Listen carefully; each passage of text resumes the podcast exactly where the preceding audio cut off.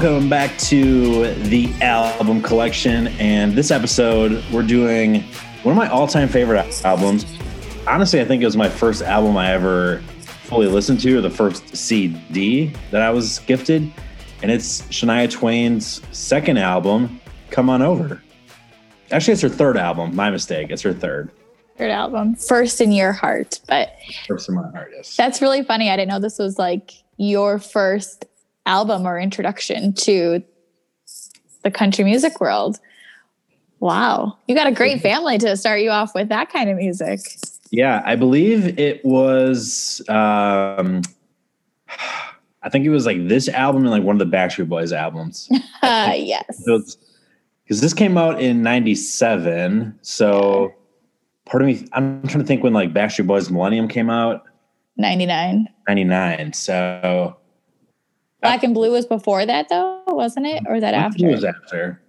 They did have one beforehand, but Yeah. wow.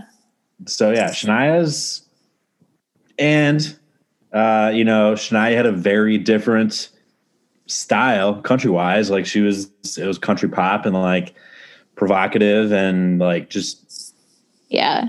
is exotic. Exotic's not the right word, is it? But I mean, she is from Canada. I don't know if that's what you mean by exotic.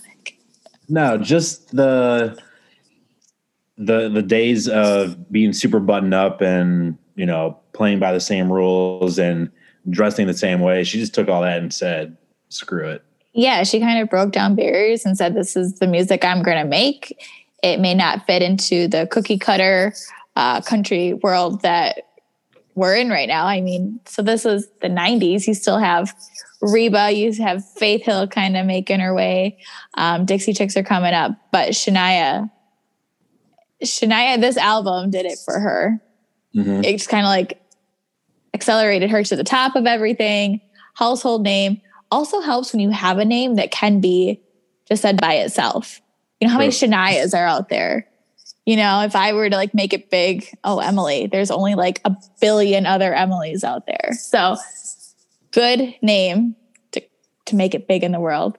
Um, but also, this album's crazy. There's 16 songs on here, Yeah. and And a lot 11 of of them were singles. 11 of them were singles, but technically 12. One was one was a single in in the UK and it wasn't in the US and it did really well in the UK. So, Yes, It- I have gripes about that one. It should have been a single in the USA, I think, Agreed. but we'll get to that. yeah. I mean, honestly, there's there's debate that she could have released just every single song and done whatever. But But like that's what I was wondering. You don't people put out albums and maybe two songs, maybe three, maybe four get released. 11, I just I wonder if they ever thought about breaking it up into two albums or because when I was going through this I'm like, wow, Shania really only has about four albums yeah, yeah. And it kind of stops. Yeah. And, and that's, but then I was going through this and I'm like, well, this one's like five albums in one. Hmm. Yeah, really, when you think about Shania, you know, you think of all these hits, and as we'll get into them, like a majority of those the singles that she released on this aren't number one songs, even though like in your mind you're like, oh, she has so many number ones, and not Right. really, which is kind of crazy. But I think the interesting thing about Shania too, we talk about this is her third album in the nine, you know, in the '90s, and she has a couple, one more after, and then she takes a break for a while, I think, and then there's a few projects, but Mhm. her kind of going away for a bit right at the same time as the Dixie Chicks kind of got kicked out of country. I think that that played a large part in country music losing their like female superstar artist, Right. you know, and then like I don't know if that led to kind of where we have been, you know, where there's like why aren't females being played on radio? And so I think I think that's just an interesting dynamic too. As she was she burned out after this? I I would be. Right. Yeah. I mean, she was doing it all too. This album was crazy successful worldwide, you Mhm. know, and, and to have one, I mean, different singles in different countries and Australia and, and all over Europe. It's just, she never really had to work again after this album. And it's also telling, like, how did she create an album after this? You know, how do you top? I think if Wikipedia is right, is it the top selling country album? Of all time? Yeah.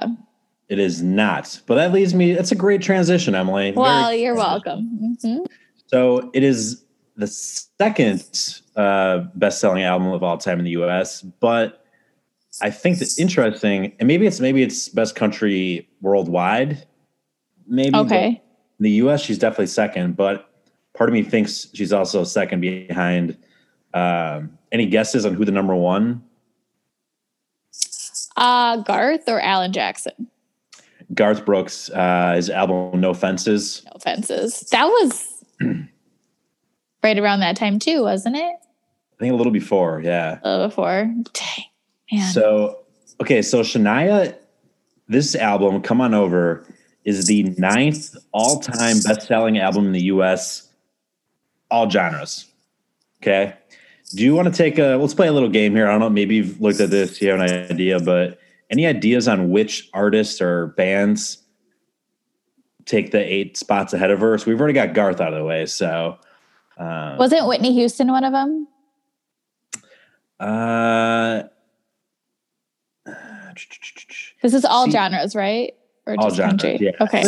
Whitney's was on there, but I don't know why I don't have it on my list. I did see Whitney's. The Bodyguard soundtrack was yeah. Good. Um, I'm sure Michael Jackson's on there. Yes. So Michael Jackson's Thriller album is second all time with 33 million. Yeah. And for context, Shania Twain's is 17.6 and Garth Brooks was 18 million with no fences. Huh. So really you know close. what's crazy is that doesn't even seem like a lot. I know that's weird to say, but that's worldwide, right? 18 million.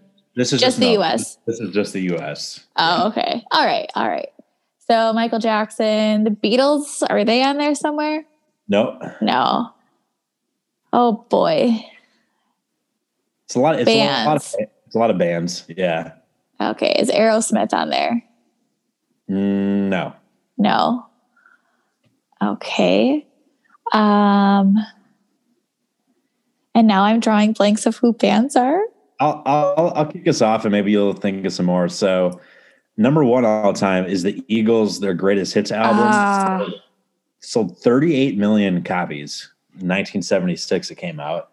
Michael Jackson's Thriller is number two at 33 million. And then the Eagles are back there. number three, Hotel California with 26 million. So a bit of a drop. We go from 38 to 33 and 26. Um, ACDC, Back in Black is 25 million.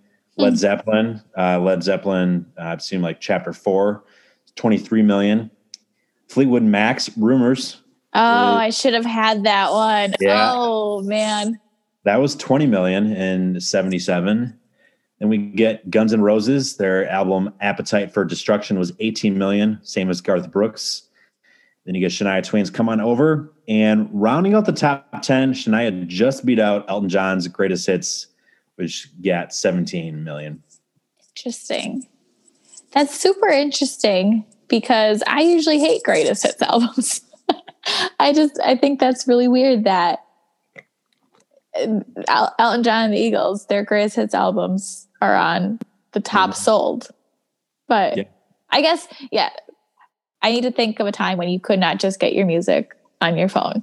So in like 20 years, we'll be talking about the most streamed songs yeah of the 2020s uh, but I think it's it's interesting too, though. So Shania's this album comes out in '97. So Garth Brooks's No Fences album was 1990. So like oh okay, earlier. But you look at all the other albums I mentioned, like we're all talking 70s, 80s here, right? So mm-hmm. Shania is 97, and the other top selling albums that came after Shania that were how could I put this? The others that came after Shania that were like above 10 million, mm-hmm. not that many. And I think really? it's part of it is like where the music goes. So we have Backstreet Boys Millennium in 99, 13.8. Uh, Eminem's album, The Marshall Mathers, uh, 12.9. That was in 2000. Also in 2000 was NSYNC's No Strings Attached. It was another 12 million. Britney Spears, Baby One More Time was 12 million in 1999. And you had a few of those. And then the the best selling one in the last decade was Adele's 21, which uh, sold 11.8 million. But we're hmm. talking, you know, 15 years later. So that is interesting. I mean, you're just reading off those names. It's a great time to grow up with the music. You get Shania, you get the Backstreet Boys. Man, I guess I didn't it, realize the old golden era we were living in those late '90s, early 2000s. yeah, there's. I mean, there's. You could look at it like three different ways, right? You have the. We talked about like the Eagles and Michael Jackson and ACDC, all those. Like, that's like your vinyl records era, mm-hmm. right? Right. That was a different way to consume it. Then you get the CDs, and that was Shania Twain and uh, right. boy bands and in that thing. And then now yeah. it's like we went really quick through like iTunes, and we're still there, but it's definitely moving towards streaming. So yeah, definitely. Uh, oh. Couple other notes: um, other country albums, as far as just like gross U.S. sales, um, talking above 10 million. Remember, this album from Shania, 17.6 million, and the Eagles was 33 or 38 million for number one, their greatest hits. Uh, Kenny Rogers, his greatest hits album in 1980, got 12 million. So that's a pretty good number. The Dixie Chicks, Wide Open Spaces, got 10 million in 1998. So good. You had Elvis's Christmas album in 1970, got 10 million, 10 million for a Christmas album.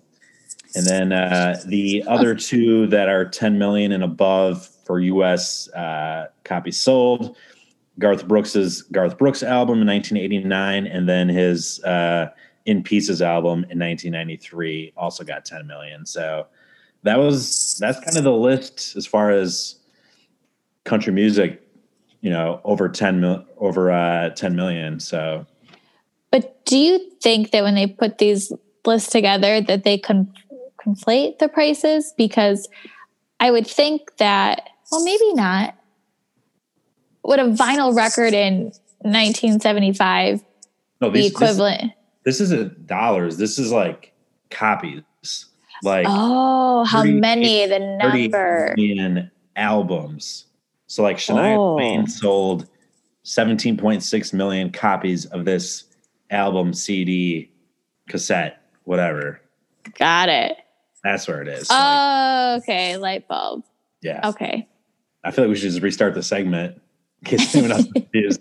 yeah, this is it's not sales or anything like that. But the number of copies sold. But then okay. you think about that though, you're talking 17.6 million sold just copies. How much is it? You know, 15, 20 bucks. And obviously yeah. everyone gets a piece of the pie, but I just on this alone, like crazy. And the fact of it is, it wasn't just you know, then she's still making the money off this album. You know, her whole career, I I think, is based off this album. She wouldn't have the career without the 11 singles on this album. Dear God, that's just insane. Yeah. Um, a couple other random numbers. So I told you 17 million uh, albums in the US. Yeah. Grand total of 40 million albums worldwide crazy. Yeah, I, I think she's okay for a while. Um, yeah. 11 out of the 16 songs hit top 30 on country radio. Eight reached top 10. And there were only three number ones, which we'll get into whether that made sense. Um, couple like decade end charts. So in the 90s, the US Billboard 200, this album was number two, which is crazy. And and in the 2000s. So you're thinking this comes out in 97, it plays for three years, and then another 10 years goes by. It was 158, which, yeah, it's a high number, but uh, that's still incredible when you think about it. It is. Well, even the the singles. There's 11 of them, and it lasted for like three years. Yeah. I just I wonder what the label was thinking. Oh, let's do one more. Oh, we really need this one. I would love to know why. Why did this album? I'm not saying there's because I guess I didn't realize this album had 11 singles on it. So when I started listening to it, I was like, oh, I'll probably know like five, six of the songs. And I'm like, huh, I know every. And I looked at him like, I, know every song on here. Well, a few of them I'm sure I've heard, but don't remember. And it's just, why don't, because how many times do we say, we listen to an album, oh, that song should have been a single, that song should have gone to radio. Right. And especially nowadays when the fans have so much more influence, I feel, because they can hear a song beforehand, they can stream it and show how much they like it before it even gets to radio why artists and labels these days, if it's just they need a quick turnaround, they need a new album so fast. I don't know, maybe that's it. But this album is proof that just throw them all out there, see what sticks.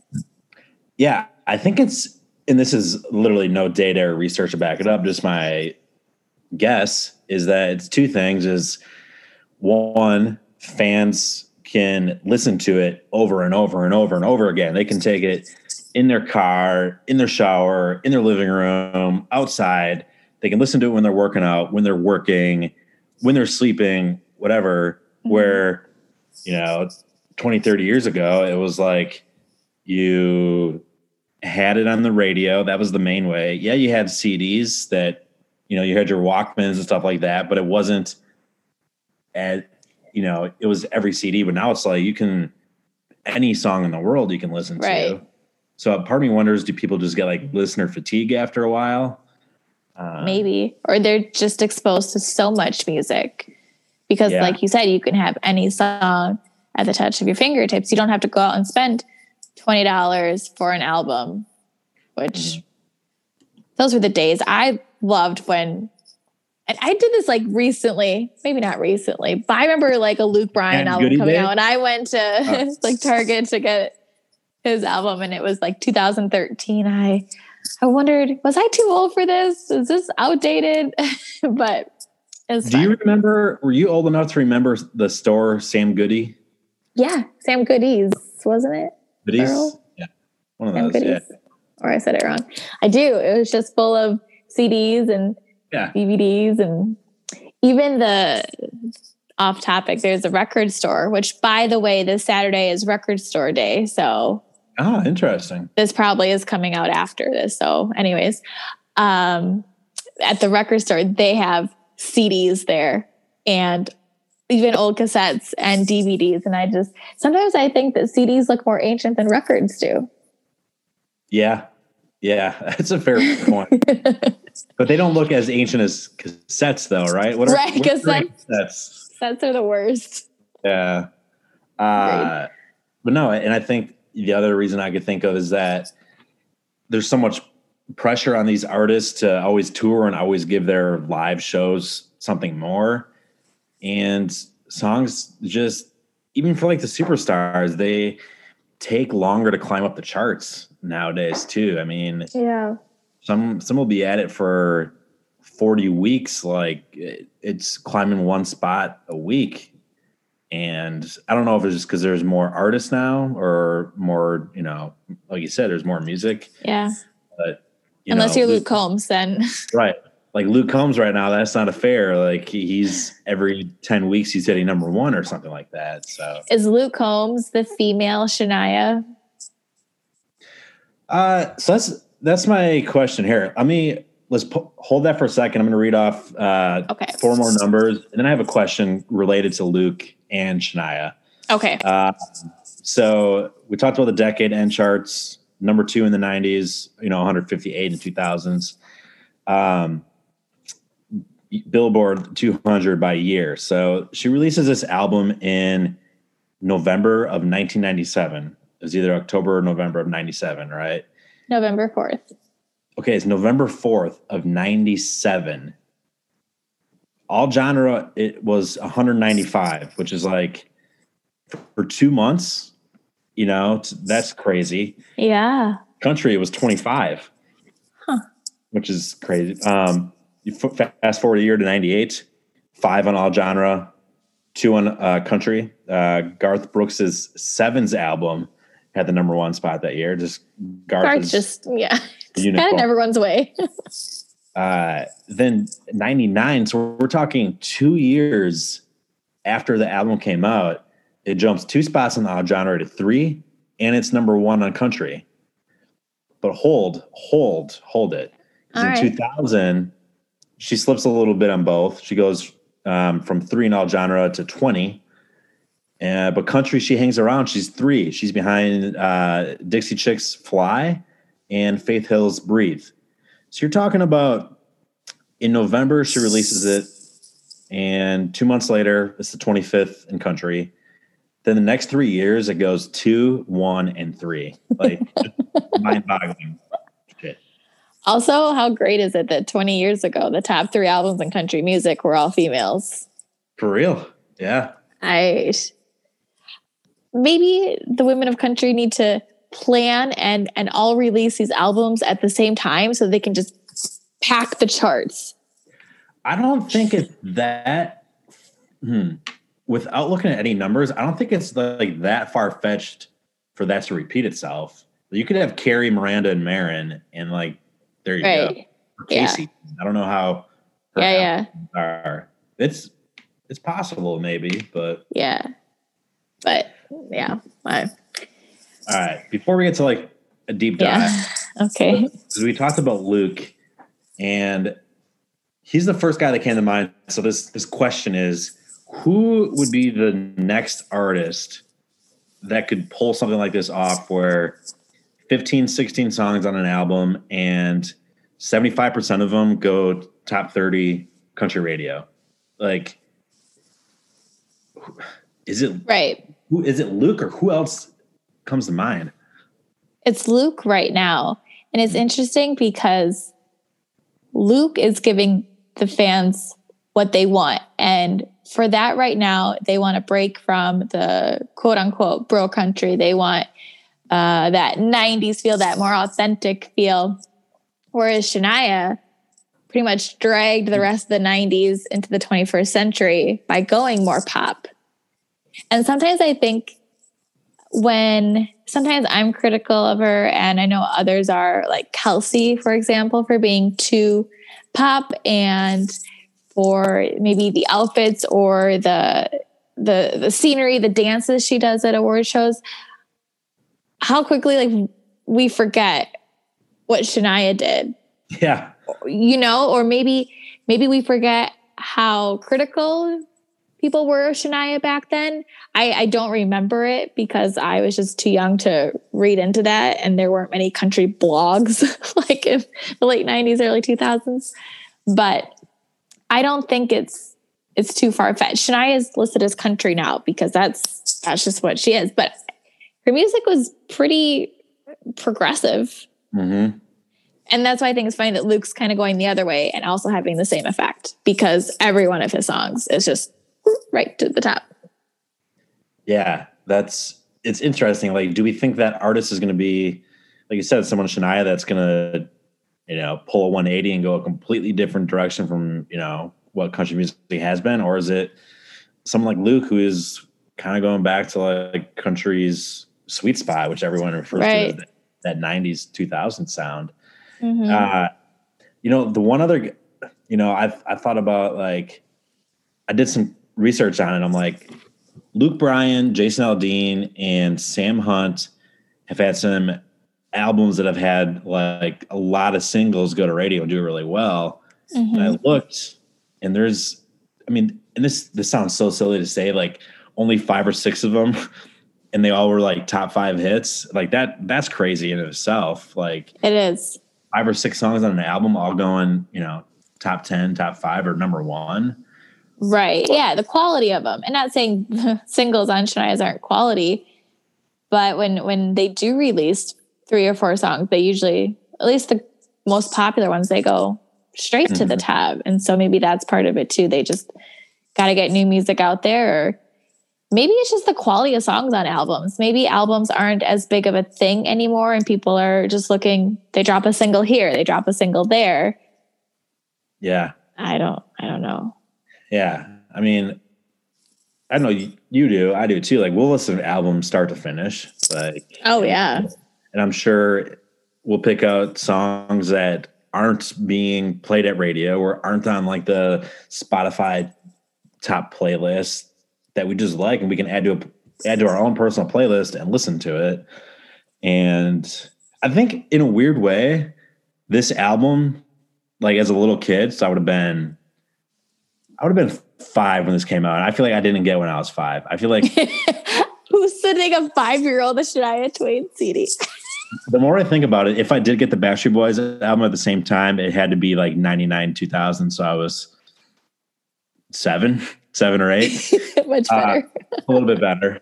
Um, but like this album, like has always stood out to me. Like there's so many good songs. And like, I always viewed it as like, oh, those are some good deep cuts. And they might be, but they also happen to be top 30 hits. It's just right. Mind- it really is. I just, 11 is such a high number. First of all, 16 songs.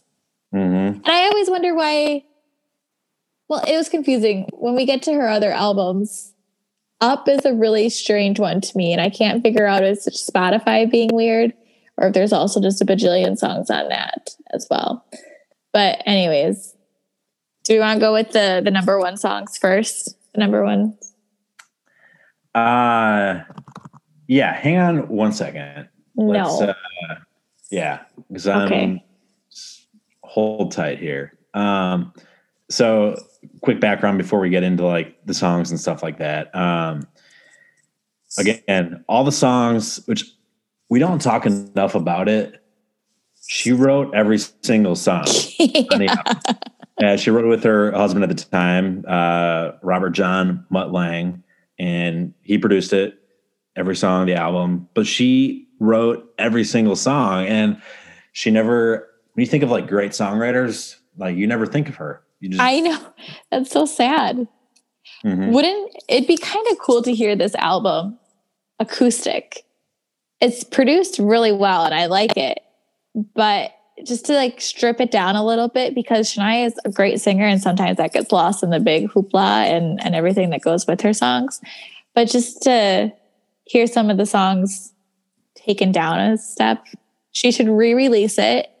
She should have done it three years ago as a 20th anniversary. But anyways, she can do it now and re-release it and it'll still sell probably like 18 million copies because I'd buy all of them. That's what she should do. In two years, it'll be the 25th anniversary. There we go. Release an acoustic version of it. Yeah. Simple. Uh, you want to hear what the the experts said about it? Are they experts or experts? Quote unquote, according to the experts. Um, Okay. So the Chicago Tribune rated it a one and a half out of four stars. I don't have I don't have a write up, just raw numbers. Uh, Entertainment Weekly gave it a B plus. Rolling Stone gave it a three out of five. All Music, which uh, you know rates literally what they say, all music and le- everything, they gave it a five stars.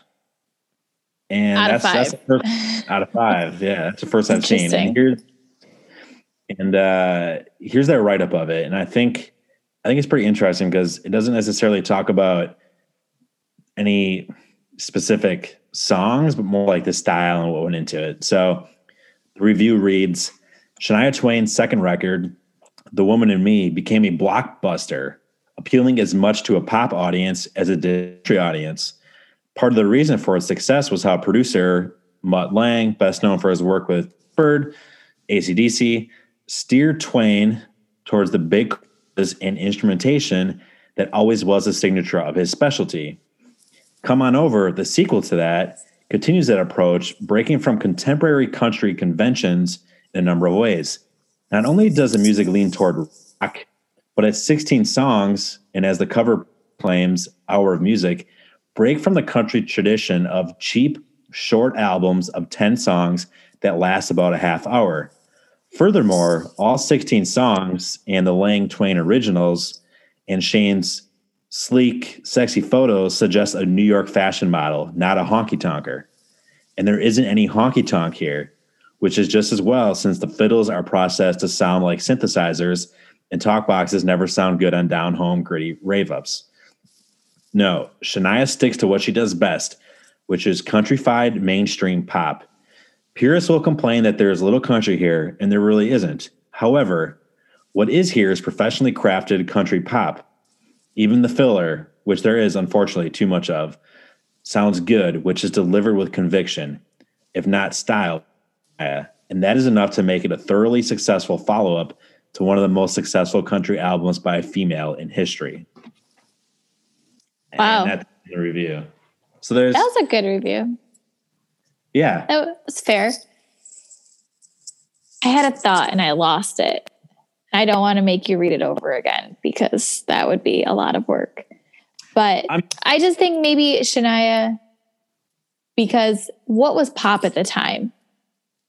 Did she sound less country? She sounded a lot less country than her previous album with, you know, Whose Bed, Have Your Boots Been Under, and Any Man of Mine Right. those sounded more country. But I, there's songs in here that I feel still, especially in the lyrics, are very true to country. Mm-hmm. And it's not like the snap tracks that you hear today, which drive me bonkers. But It's, It was- I think it's it's the Garth and Shania effect where I think we were too young that we didn't have the context of a decade prior right, leading into it. We're like, oh, we when we think of '90s country, we rattle off Garth and Shania, Mhm. even though at that time people were probably thinking these aren't this isn't a country sound, but they created, they created that modern country sound. yeah. If you think about this '97, this is Shania. What was Reba making five years earlier? You know, just the contrast from the early '90s, which is coming off the '80s, to the late 90s going into the 2000s. There's a change in music, and it's, I think, spearheaded by Garth and Shania. But I remembered what I was going to say. I kind of wish I could review this album in 1998 or 1997. It's harder now because I know how freaking good and successful it was. Yeah. But to hear it for the first time, I just wondered if I would have the same effect. I would have the same thoughts. yeah that that context and knowing how successful it was like th- there's no doubt about it like there's Right. You know when we get like we've been- we've done some episodes where we're like why did they release that song? Or like yeah. why did they release any of these as singles? You know it's like that or like there's so many hidden gems and here it's you can make i'll make an argument that yeah maybe a song or two should have been a single instead but you can't there's no way to argue with the success of it. Like there's just No, there's none. Not at all. All right, let's dig into them. Bingos. Um, so let's talk about them in, in chronological when they were released because I think this will provide Okay. some, some crazy timelines too. So again, the album comes out in November '97. Uh, two months prior, she releases "Love Gets Me Every Time" in September. It's a number one song. Fun fact: originally, the song was supposed to be titled "Gol Darn Gone and Done It," which is the phrase in it Oh, they missed it. That would be awesome. but they were afraid that radio hosts would have too hard of a time announcing it on the radio and like promoting it and it would just be too much of a tongue twister to say so they went with love gets me every time but that phrase is, is sticks out I think radio hosts would have had a blast with that. Really dig into their accent. Galdorn. That would have been Yeah. so fun. Oh, it doesn't feel very on brand for Shania, but that would have been a good choice. But, anyways, Yeah. they knew what they were doing. It worked. Mhm. and yeah i'll go through these stop me if you want to talk about anyone in particular which i'm sure we will so album comes out in november and that point she releases don't be stupid and that goes to number six that's where it peaks kind of crazy too Such a good song. You say the title, and I just hear it in my head, and I just want to dance. So Mhm. good. yeah Oh, okay. i know this is this has been a fun because i've had this on repeat all week Yeah. and i think next time i'm home i gotta see if my if i have my shania cd i'm just gonna plug that in my car going going forward. uh, so then she comes up with her third and fourth singles, which have the arguably, save for another song, which we'll get to, two of the biggest successes for her. So you're still the one.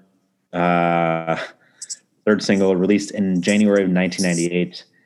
It on the all genre US Billboard Hot 100. It stayed at number two for nine weeks, and I forget which song um, it couldn't get past, or maybe there were multiple. But this isn't just country; like it was Yeah. a number one country song. But um, yeah, But it's already January and she's released three songs since September and two of them have gone to number one. yeah. I mean, it didn't. She released it in January, so it probably didn't go number one right away. Yeah, but, she had it like I feel nowadays if you have a number one song, you soak it as long as you can. Uh, it just seems like three singles from an artist within like a three to four month span is is crazy. Yeah. I mean, she's she's at like a, releasing a new single every two or three months pace. I mean, honestly, Yeah. like It's impressive. September, November, January. So, and it gets even crazier. Um, but quickly on, you're still the one. It uh, it won a Grammy for Best Country Song and Best Female Country Vocal Performance. It was also nominated for the Record of the Year and Song of the Year and everything. But it lost out to her fellow Canadian Celine Dion's "My Heart Will Go On." Oh. Yeah, Titanic came out in '97, so that's not hard to. Yeah, I, I I'll take that one. That's a good one to lose to. So that was arguably her biggest crossover success, right? Yeah, That dropped that dropped in January, and she's like, you know what, March, I'm gonna release from this moment on, and that to number four in country. Like that surprises me that it didn't. It wasn't the number one hit. It's kind of crazy. yeah, yeah. I I almost feel maybe not that one is played more nowadays or more known. So there's there's an interesting dynamic here. Um, so she was she wrote this song at a soccer game in Italy. She was not a huge soccer fan, or was just you know Mhm. lost interest and focus. She originally thought it would be a great song for Celine, like to actually give it to her to have her sing it, and like that's kind of an interesting thought to think about Celine Yeah. singing. Uh, but then her and Mutt decided no, it would sound better as a duet. And I think initially they, they threw out Elton John, but they chose country singer Brian White. And uh, so here's here's the story with this. Shania says he's the best male voice in country music. He needed to be on this record because the song soars. So that's her quote. But the interesting thing with, and I think this is a total microcosm of Shania Twain's career and kind of this album, is like the crossover appeal. So in early 1998, executives at Mercury were informed that Brian White would be unable to promote the song alongside Twain.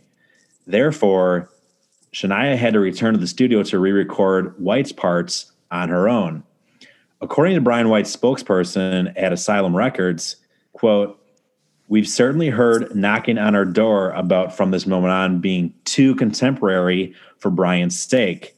Therefore, it is fine if they want to go to the top 40 without him. White later claimed that he had no hard feelings toward Twain for him being excluded from the international version of the song, stating, They're releasing the song as a pop record, and I'm not a pop artist, so my feelings aren't hurt. But it's not a pop song. Yeah.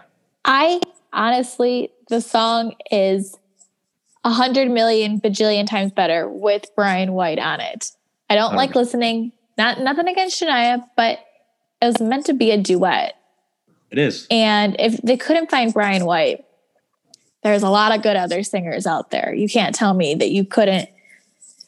But yeah, that's Brian White lost a lot of money on that one. Even the the music video is just her. Like the music, the Yeah. song is is just her. But I agree. That's His- really sticking by your morals or whatever. But come on, buddy. Oh. Anyways, Yeah. I love this song. I love him on it. Their voices are so good together. I just, yeah, I don't like just her on it.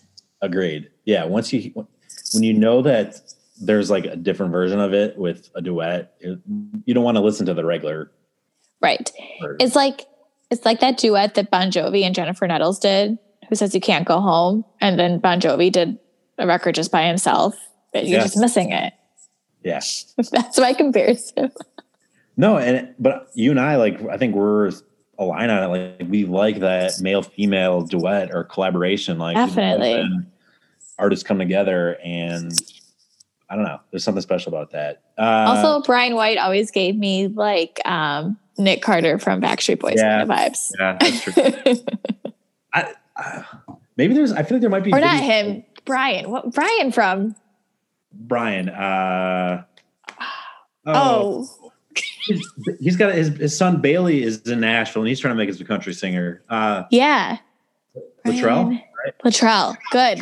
Well yeah. done. Yeah. You really did listen to your boy bands. Well done. Oh yeah. It was it was this album and then uh Millennium get some larger Millennium. So good. All right. Anyways. We should just re- review a Backstreet Boys album one of these days. We, we should. Yeah, a little Florida line. Um Yeah. AJ's kind of done country, so yeah, put a lot of air quotes around that one. um so again, like I think the interesting thing, and I don't have clear line of sight, is that the record label was releasing different singles to different countries at different times. Um, so like the order gets a little. It, I'm going to keep it for the U.S. straightforward as far as what it was, but like something to keep in mind is a song that was the fourth release song in in the U.S. might have been like the seventh or the second right. in a different country. Like there was just again, I don't know what I went in thinking, but it sold 40 million copies worldwide, so I think they did okay. Uh, so this is where in June of '98 in the UK only, uh, they released "When," and it was also released to, to stations in Canada. So um, it went to number eight in Canada and 18 in the UK, which is crazy. And that's not just country charts. That's oh, it's all genres. Yeah. Dang. Dang. I wonder what it would have done in the US. I, I imagine someone sitting in a room with just a map of the world and looking at like the song list and just going pew, pew, India, Australia, UK. That's what I'm picturing.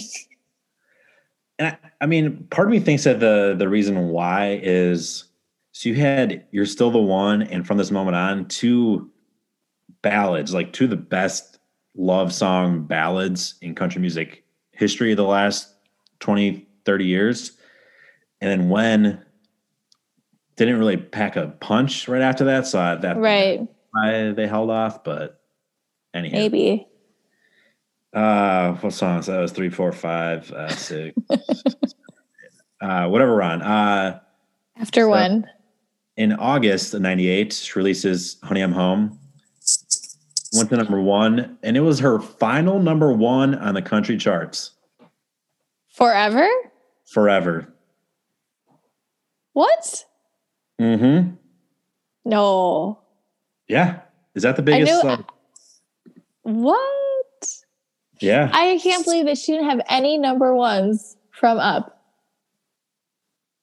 Gosh, fans suck sometimes. Why didn't there's so many good ones?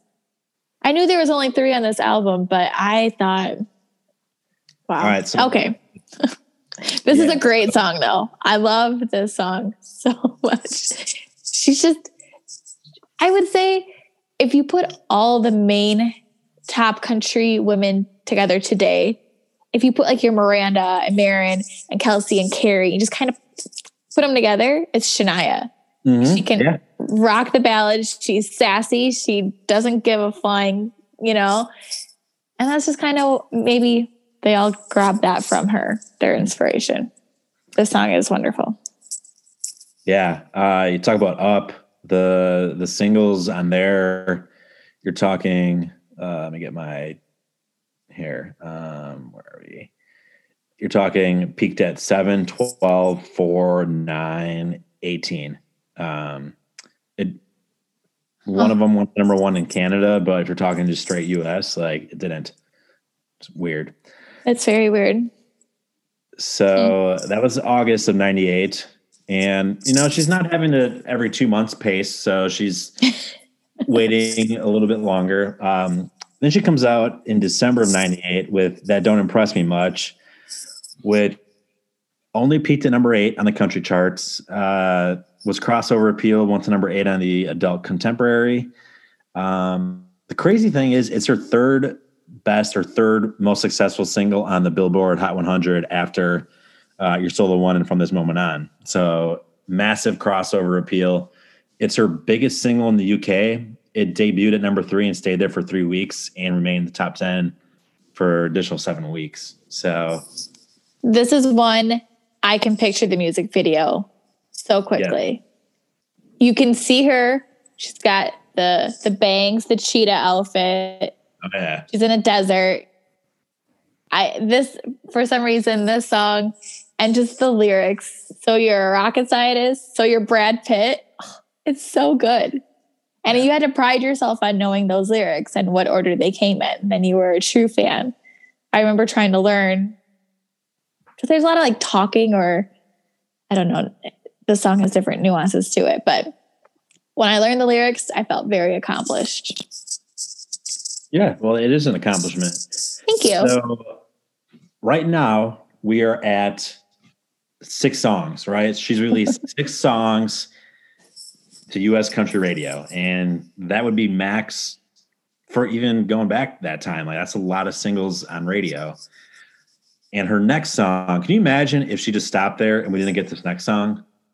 Like, would would bachelorette parties in Nashville exist? would party buses and party tractors and pedal taverns exist? No, they song? wouldn't. Would karaoke exist? What would no. we sing karaoke nights? I'm convinced karaoke was invented based yes. on "Man, I Feel Like a Woman." This is so good. Crazy. It's so true. I was thinking about that when I was listening to the song, and it's like the song is everywhere. It's, mm-hmm. and I mean, sure, you go to Nashville, you go to Broadway, it's there.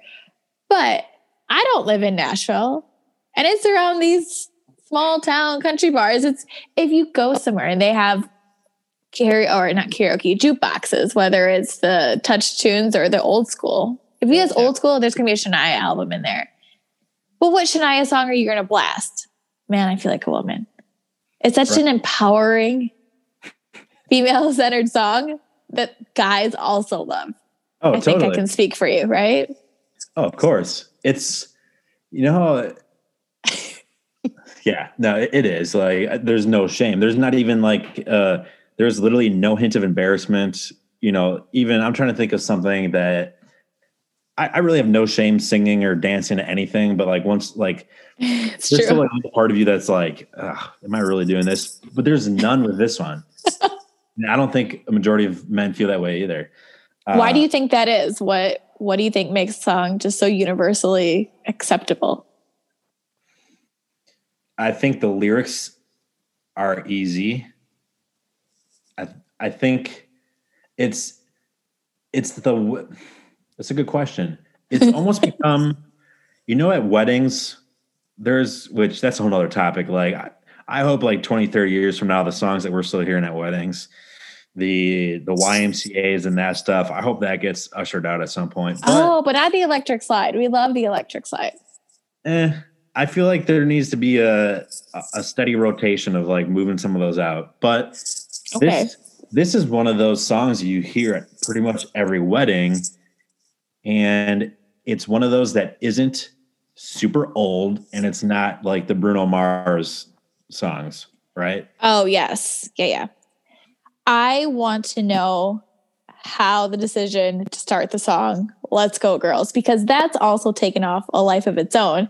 Find a meme or a tweet somewhere where it's like you hear that and you just go. And I just wonder if if that was just a Shania thing where she's like, no, we gotta start this way. We gotta we gotta get them going because those words. See ya. I might be at the bar with a drink in my hand and I'll let it go and I'll go sing the song.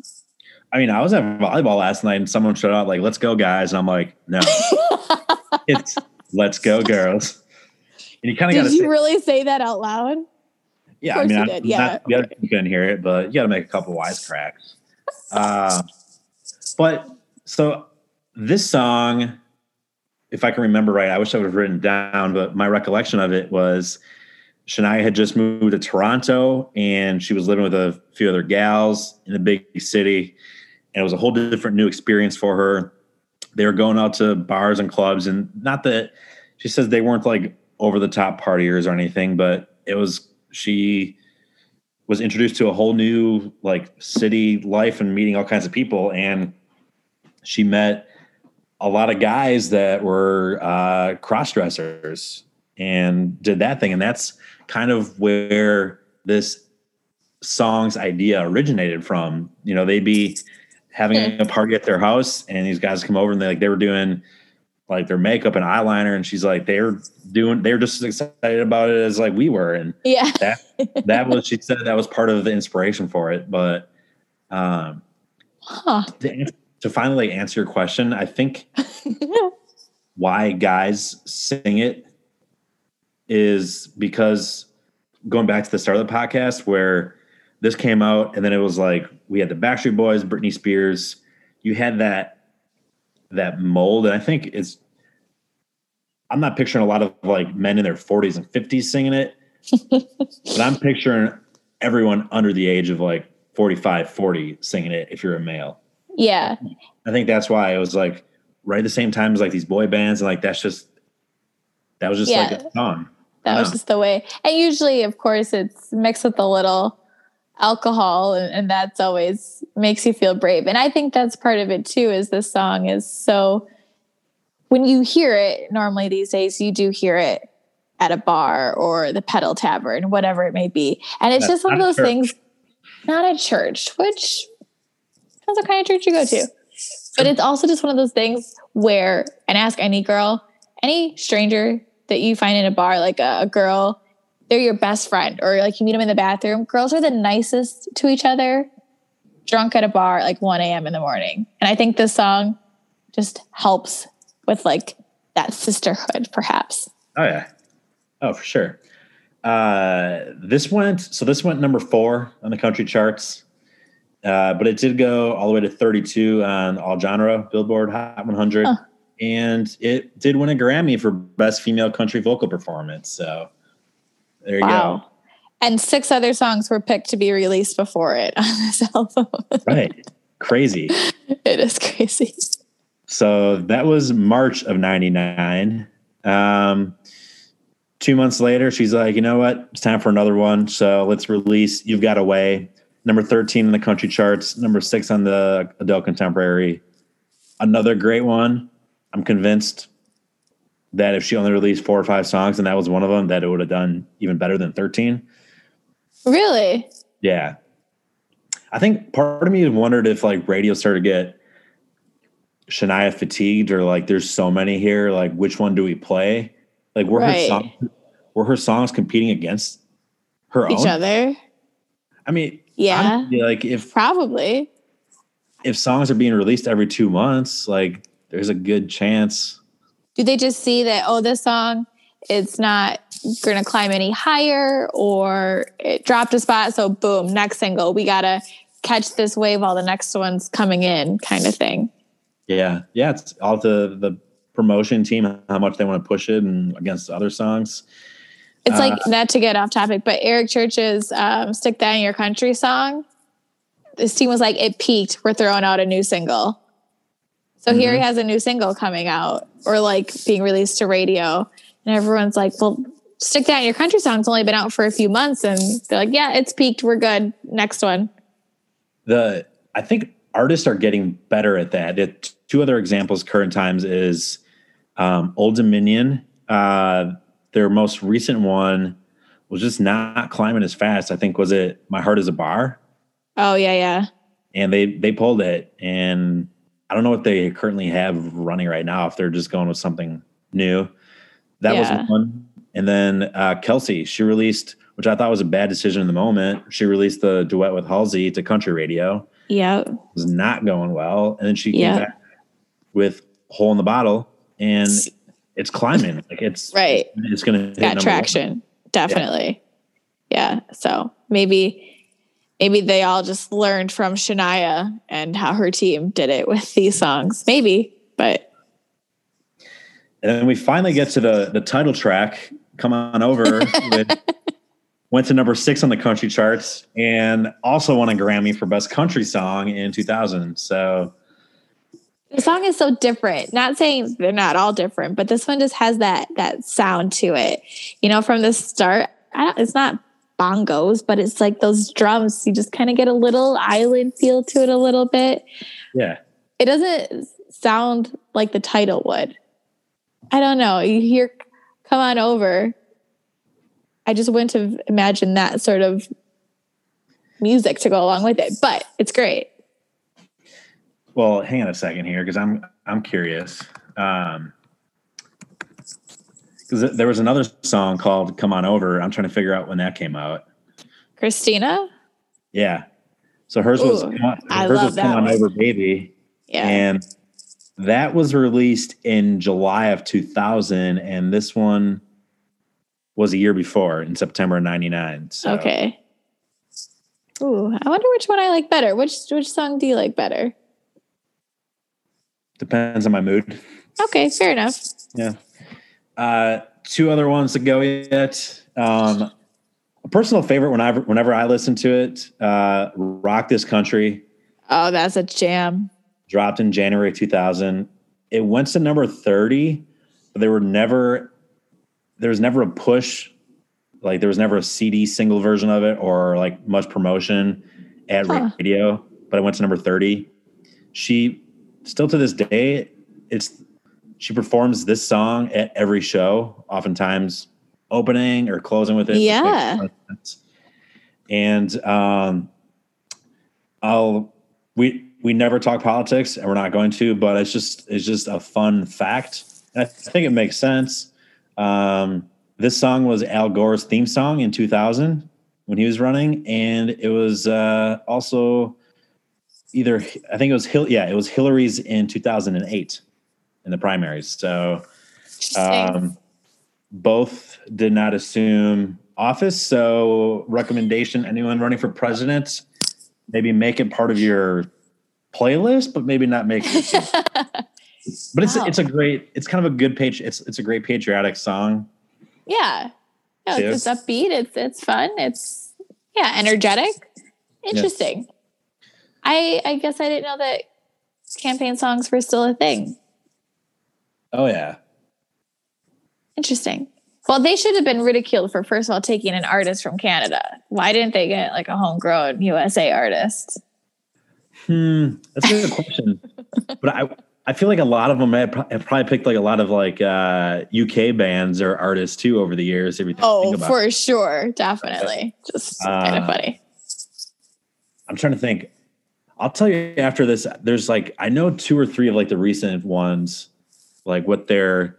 Um, I'll, I'll tell you now. Uh, Mitt Romney's in 2012. His was um, Kid Rock's uh, "Born Free." I think. Okay. That was it, and um, uh, I forget Obama. I know Obama's. Oh, I'm gonna look it up. Okay. Anyways, side. That's. I didn't. I wonder. I'm sure Shai or these artists get some sort of royalties, maybe. Uh, no? I don't know because I think there's been some controversy over certain people picking certain music, even not even if it's not the theme song, which is like playing at the events. There's been some. Oh, geez. Which, whatever. Um, the last single also was never like officially released to radio. It was like a radio single or like no music video or promotion team, but it was I'm holding on to love. And with all of that, no promo, no video, no like team behind it, it went to number 17 in the country charts. It's insane. I wonder why they stopped promoting it, or was she just maybe busy on tour because she was, or maybe working on the next album? and they just thought they needed something to tide them over. But, huh, I feel like the singles released didn't end on the highest note, not just in regards to where they were placed on the charts, but the songs that I probably would have picked to be singles. Fair. I don't know. Yeah, and maybe it was like, hey, we're on this roll. Like, let's just keep let's just keep releasing these to radio. yeah. I wonder what made them stop at eleven. Were they like, okay, now it's been three years, we gotta put something else up? I know because you look at okay, so "Come On Over" was released in September of '99. That was the last like official single pushed to radio then you know rock this country was semi-released in january of 2000 and then i'm holding on to love was semi-released in july of 2000 and she didn't drop her next single i'm gonna get you good from her her next album until september 2002 oh wow so they could have they could have yeah it's like imagine if we were still listening to singles from thomas rhett life changes See that that was the album that I'm convinced he could have done that with.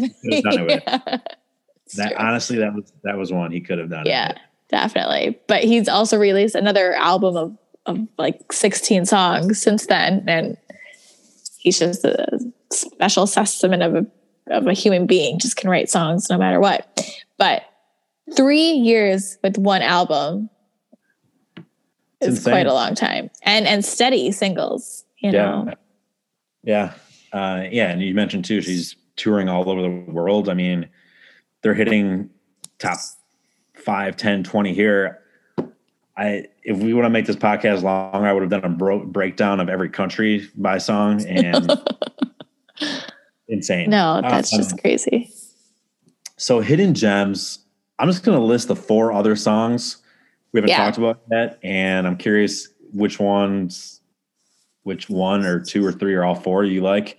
Um, so whatever you do, don't, which has two exclamation marks in it, by the way. If you want to touch or ask, exclamation mark after it. and then black eyes, blue tears, and I won't leave you lonely, which also we talk about exclamation marks. There's a lot of them in this on this album. There's man, exclamation mark. I feel like a woman. Yeah. Exclamation mark. Yeah. Yeah, she was excited. It's yeah. an exciting album. It you can't just be like, man, comma, I feel like a woman, period. No. Come on, girls, let's go. Sure. Anyways, um we didn't mention when because it was a UK single, but I think it would have done good in the right. US. I think it would have been a top 10, top mm-hmm. 15. Um, the other ones are I think they all would have had top 30, top 20 success. If you want to touch or ask is kind of a fun song. I like that, that one. That one's like the most country sounding one on the album. Yeah. Which is maybe why they didn't release it. They're like, yeah. nope, she's going that direction. Um, and whatever you do, don't. I do like the two exclamation marks, but that one is just it again it doesn't sound like I imagined it would.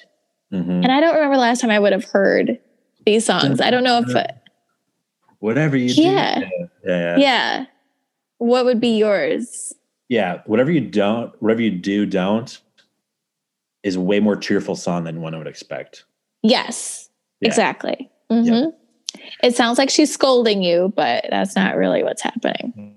It's a fun, honestly, it's a good driving song. I feel like yeah, yeah. a lot of them are. Um, my personal favorite, I've always, I've always loved ever since I first listened to it at little eight or nine years old. I loved Black Eyes, Blue Tears. It's one of my favorites on the album. Wow. Uh, selfishly, I would have loved to see how it did at radio. Not necessarily did I think it would be a radio hit, but for the sheer fact that they decided to release basically every other song to radio. yeah. I wanted to, to see how it would have done. So just, I think it's one of her, her best vocals on it too, in my opinion. At one point, they should have just said, "Let's just see. We just want to, you know, we're making bets in the office to see how high these songs will go." You know, it makes me wonder if any artist has ever released all the songs from one album. Is that even legal? I, I don't see why not. We're mm-hmm. just it would make the songwriters on each song a little bit more rich. right. In this Maybe- case, Shania. maybe in addition to her like releasing this as an acoustic in two years, maybe she'll say, you know what? I'm gonna re-record those four songs I didn't release and add those five and let's have one. yeah. there. And those I'll release those on radio. That would be so cool. I hope she does do some sort of 25th anniversary thing for it because she's still relevant. She was just on the CMT Awards last night. Yeah. So She had been or was she is she like in Vegas like a residency too? Oh yeah, and she did go on tour, you know, across North America. I think that was only two, three years ago, if that. Imagine? I would love that. Okay, so you can imagine. So 2021, we're probably not going to be back to normal in concerts. Halfway, all of it. Don't kind of. say that. Don't say that. I feel like it's it's not going to be anytime soon. But can you imagine? There'll be concerts. There will be versions of it, whatever. Especially towards the end of next year, I have no doubt. Can you imagine Shania's like 25th anniversary, 2022? We're going balls to the walls, all out. Like, let's do it. That would be the best way to come back from this COVID. It's like Shania World World Tour. Yes, but I need things to be okay by May 8th next year. Okay. All right. Let's do that. Good luck with that. Um, Thank you. Matchmaker. Uh, either a Hmm. song that wasn't released as a single or one that you think that someone should remake. Is there anyone that comes to mind? I have, so hard, but yet so easy. yeah, I have a few female artists, and then I have one that's going to throw you for a loop. But I'm curious what you say. Okay. Well, I'll do my throw you for a loop first because I thought that You've Got a Way would be fun from a male perspective, like Eric Church or Tim McGraw. Hmm, I like it. Um, I I wrote this down. Man, I feel like a woman. Nobody. it's like nobody, but yet everybody, if that makes sense. Right. Everyone can sing it, but only Shania can sing it as it's meant to be sung. Um, just kind of going through these, I, you can hear a lot of it. I think Kelsea, just her style, her her fun side really comes through in her songs. She'd be really great on that. Don't impress me much. Um, That would be. I say that's a really good call. yeah, I just she's she's got the personality for it. Uh, from this moment on, let's throw Lady A on it. Ooh. Little Big Town if I'm generous, but you know, uh, rather Lady A. Um, and then a few other ones. Carrie would crush "You're Still the One." She'd probably sing it like higher and more. Yeah. Um, rock this country. I feel Lindsay Ell could really, with her guitar Oh, on top of it, just jam. Uh, a few more. I'm holding on. I threw Caylee Hammack on that one, and I would love to hear Miranda saying, "Don't be stupid." Those are great picks. Like, Thanks. Ah, you know the how Brooks and Dunn did the reboot. Like Shania should do this. Yes, I had that exact thought as I was going through this. Oh my That'd gosh! Amazing. And Agreed. It should just be all females, except for the one act I got. Okay. All right. Um, I don't necessarily have the one song. Um, so whatever you do, don't. I thought Carrie could do that really, really cool, especially if Shania is not going to release as a single. Yeah. Uh, yeah, like we're- yelling at Shania here. Um, and then I just think I didn't have a specific song, but I think Lauren Alaina and Mm. Gabby Barrett are two other. oh like, yeah. they would have some really good sass edge. I don't know if those are the right words, but like they yeah, yeah. bring it. And then- Attitude. Yeah. And then I want this. this is going to give it away if I give it a hint, but from this moment on, I want Dan and Shay to record it. oh. Mm. You could you could get you could if you want to have Dan and Shay record it with Shania or with another female. Yeah. I when I heard Bryan White, I'm like, this is this is this is Shay Mooney. This is made to be sung by Shay Mooney.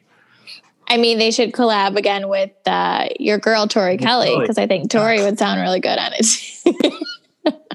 Yes. Ah, or even, and I know maybe she's not country country, but Kelly Clarkson would Ooh. sound so good on you know one through sixteen. Honestly, oh yeah. Yeah, we need to make that happen.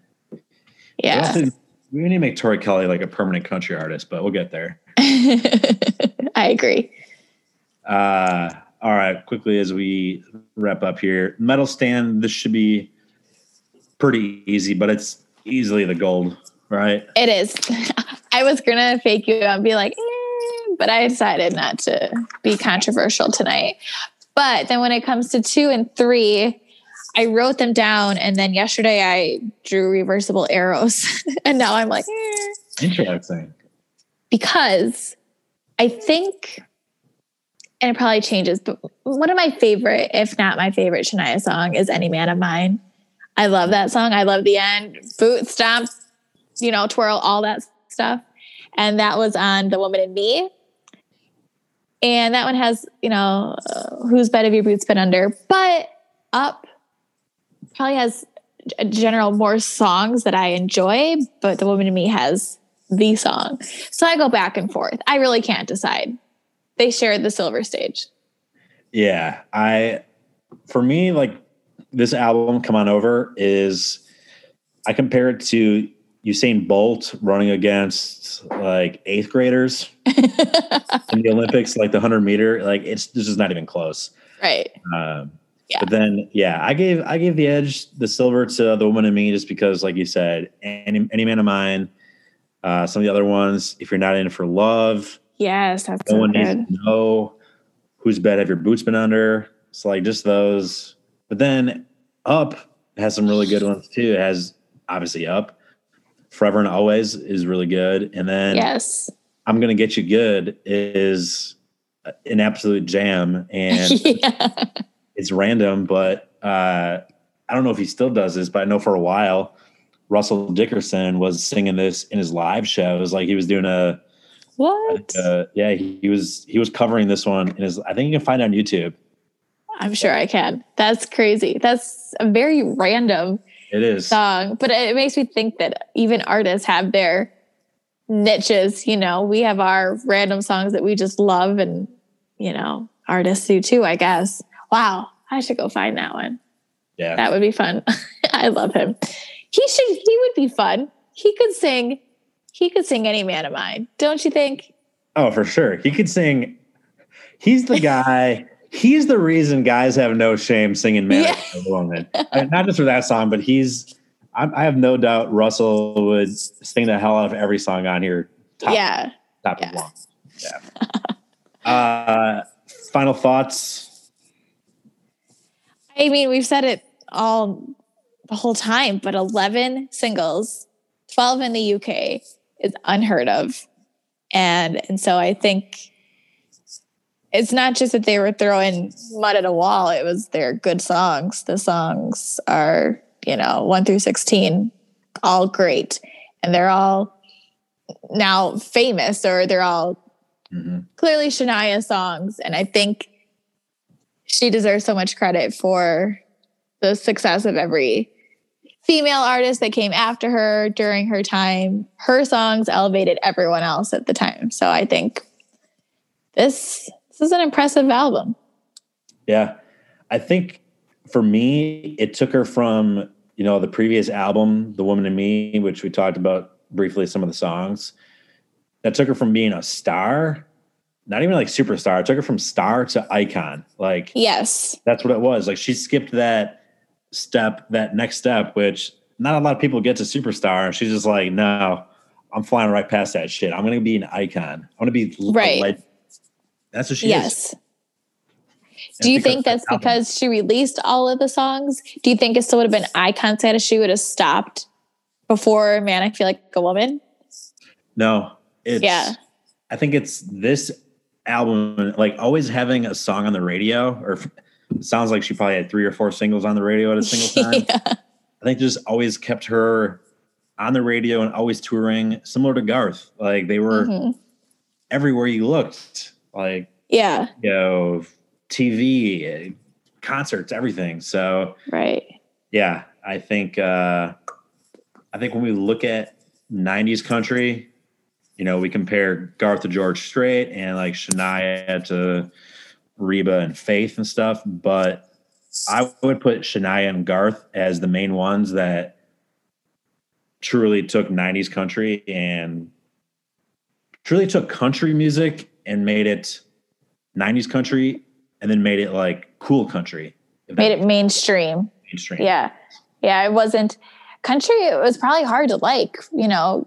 Mm-hmm. I mean, if I were alive back in the 70s and 80s, I wouldn't have listened to it. There's no way I would have been hanging out with the Eagles, probably. Yeah. But Garth and Shania definitely are the ones who made it just more enjoyable, made it more fun. You know, it didn't have to be every sad song, my dog got run over by my truck kind of thing. So, and, and some people didn't like that, but I, I like that Shania didn't waver. You know, her next album didn't go back to, you know, her early stuff. She kind of just kept progressing. So this one, man, it'll be on repeat for a while. good, good. Well, I'm glad you had as much fun on this one. Uh, felt like after one of my recent ones or something, I had to pick it back up and had to pick up one of my favorites. uh, yeah. I just went. No, for it was fun. Went for the jugular right away. Um, this has been great for Emily. Yeah. This is, this is the album collection. Of course, leave us a review if you liked it. Subscribe at the five stars. Find us on RaisonItBlog.com and, and subscribe to our other podcasts too as part of the Raise On It podcast network, Video Vaults, and uh, Raise On It. So stay tuned for upcoming episodes. We'll chat next time.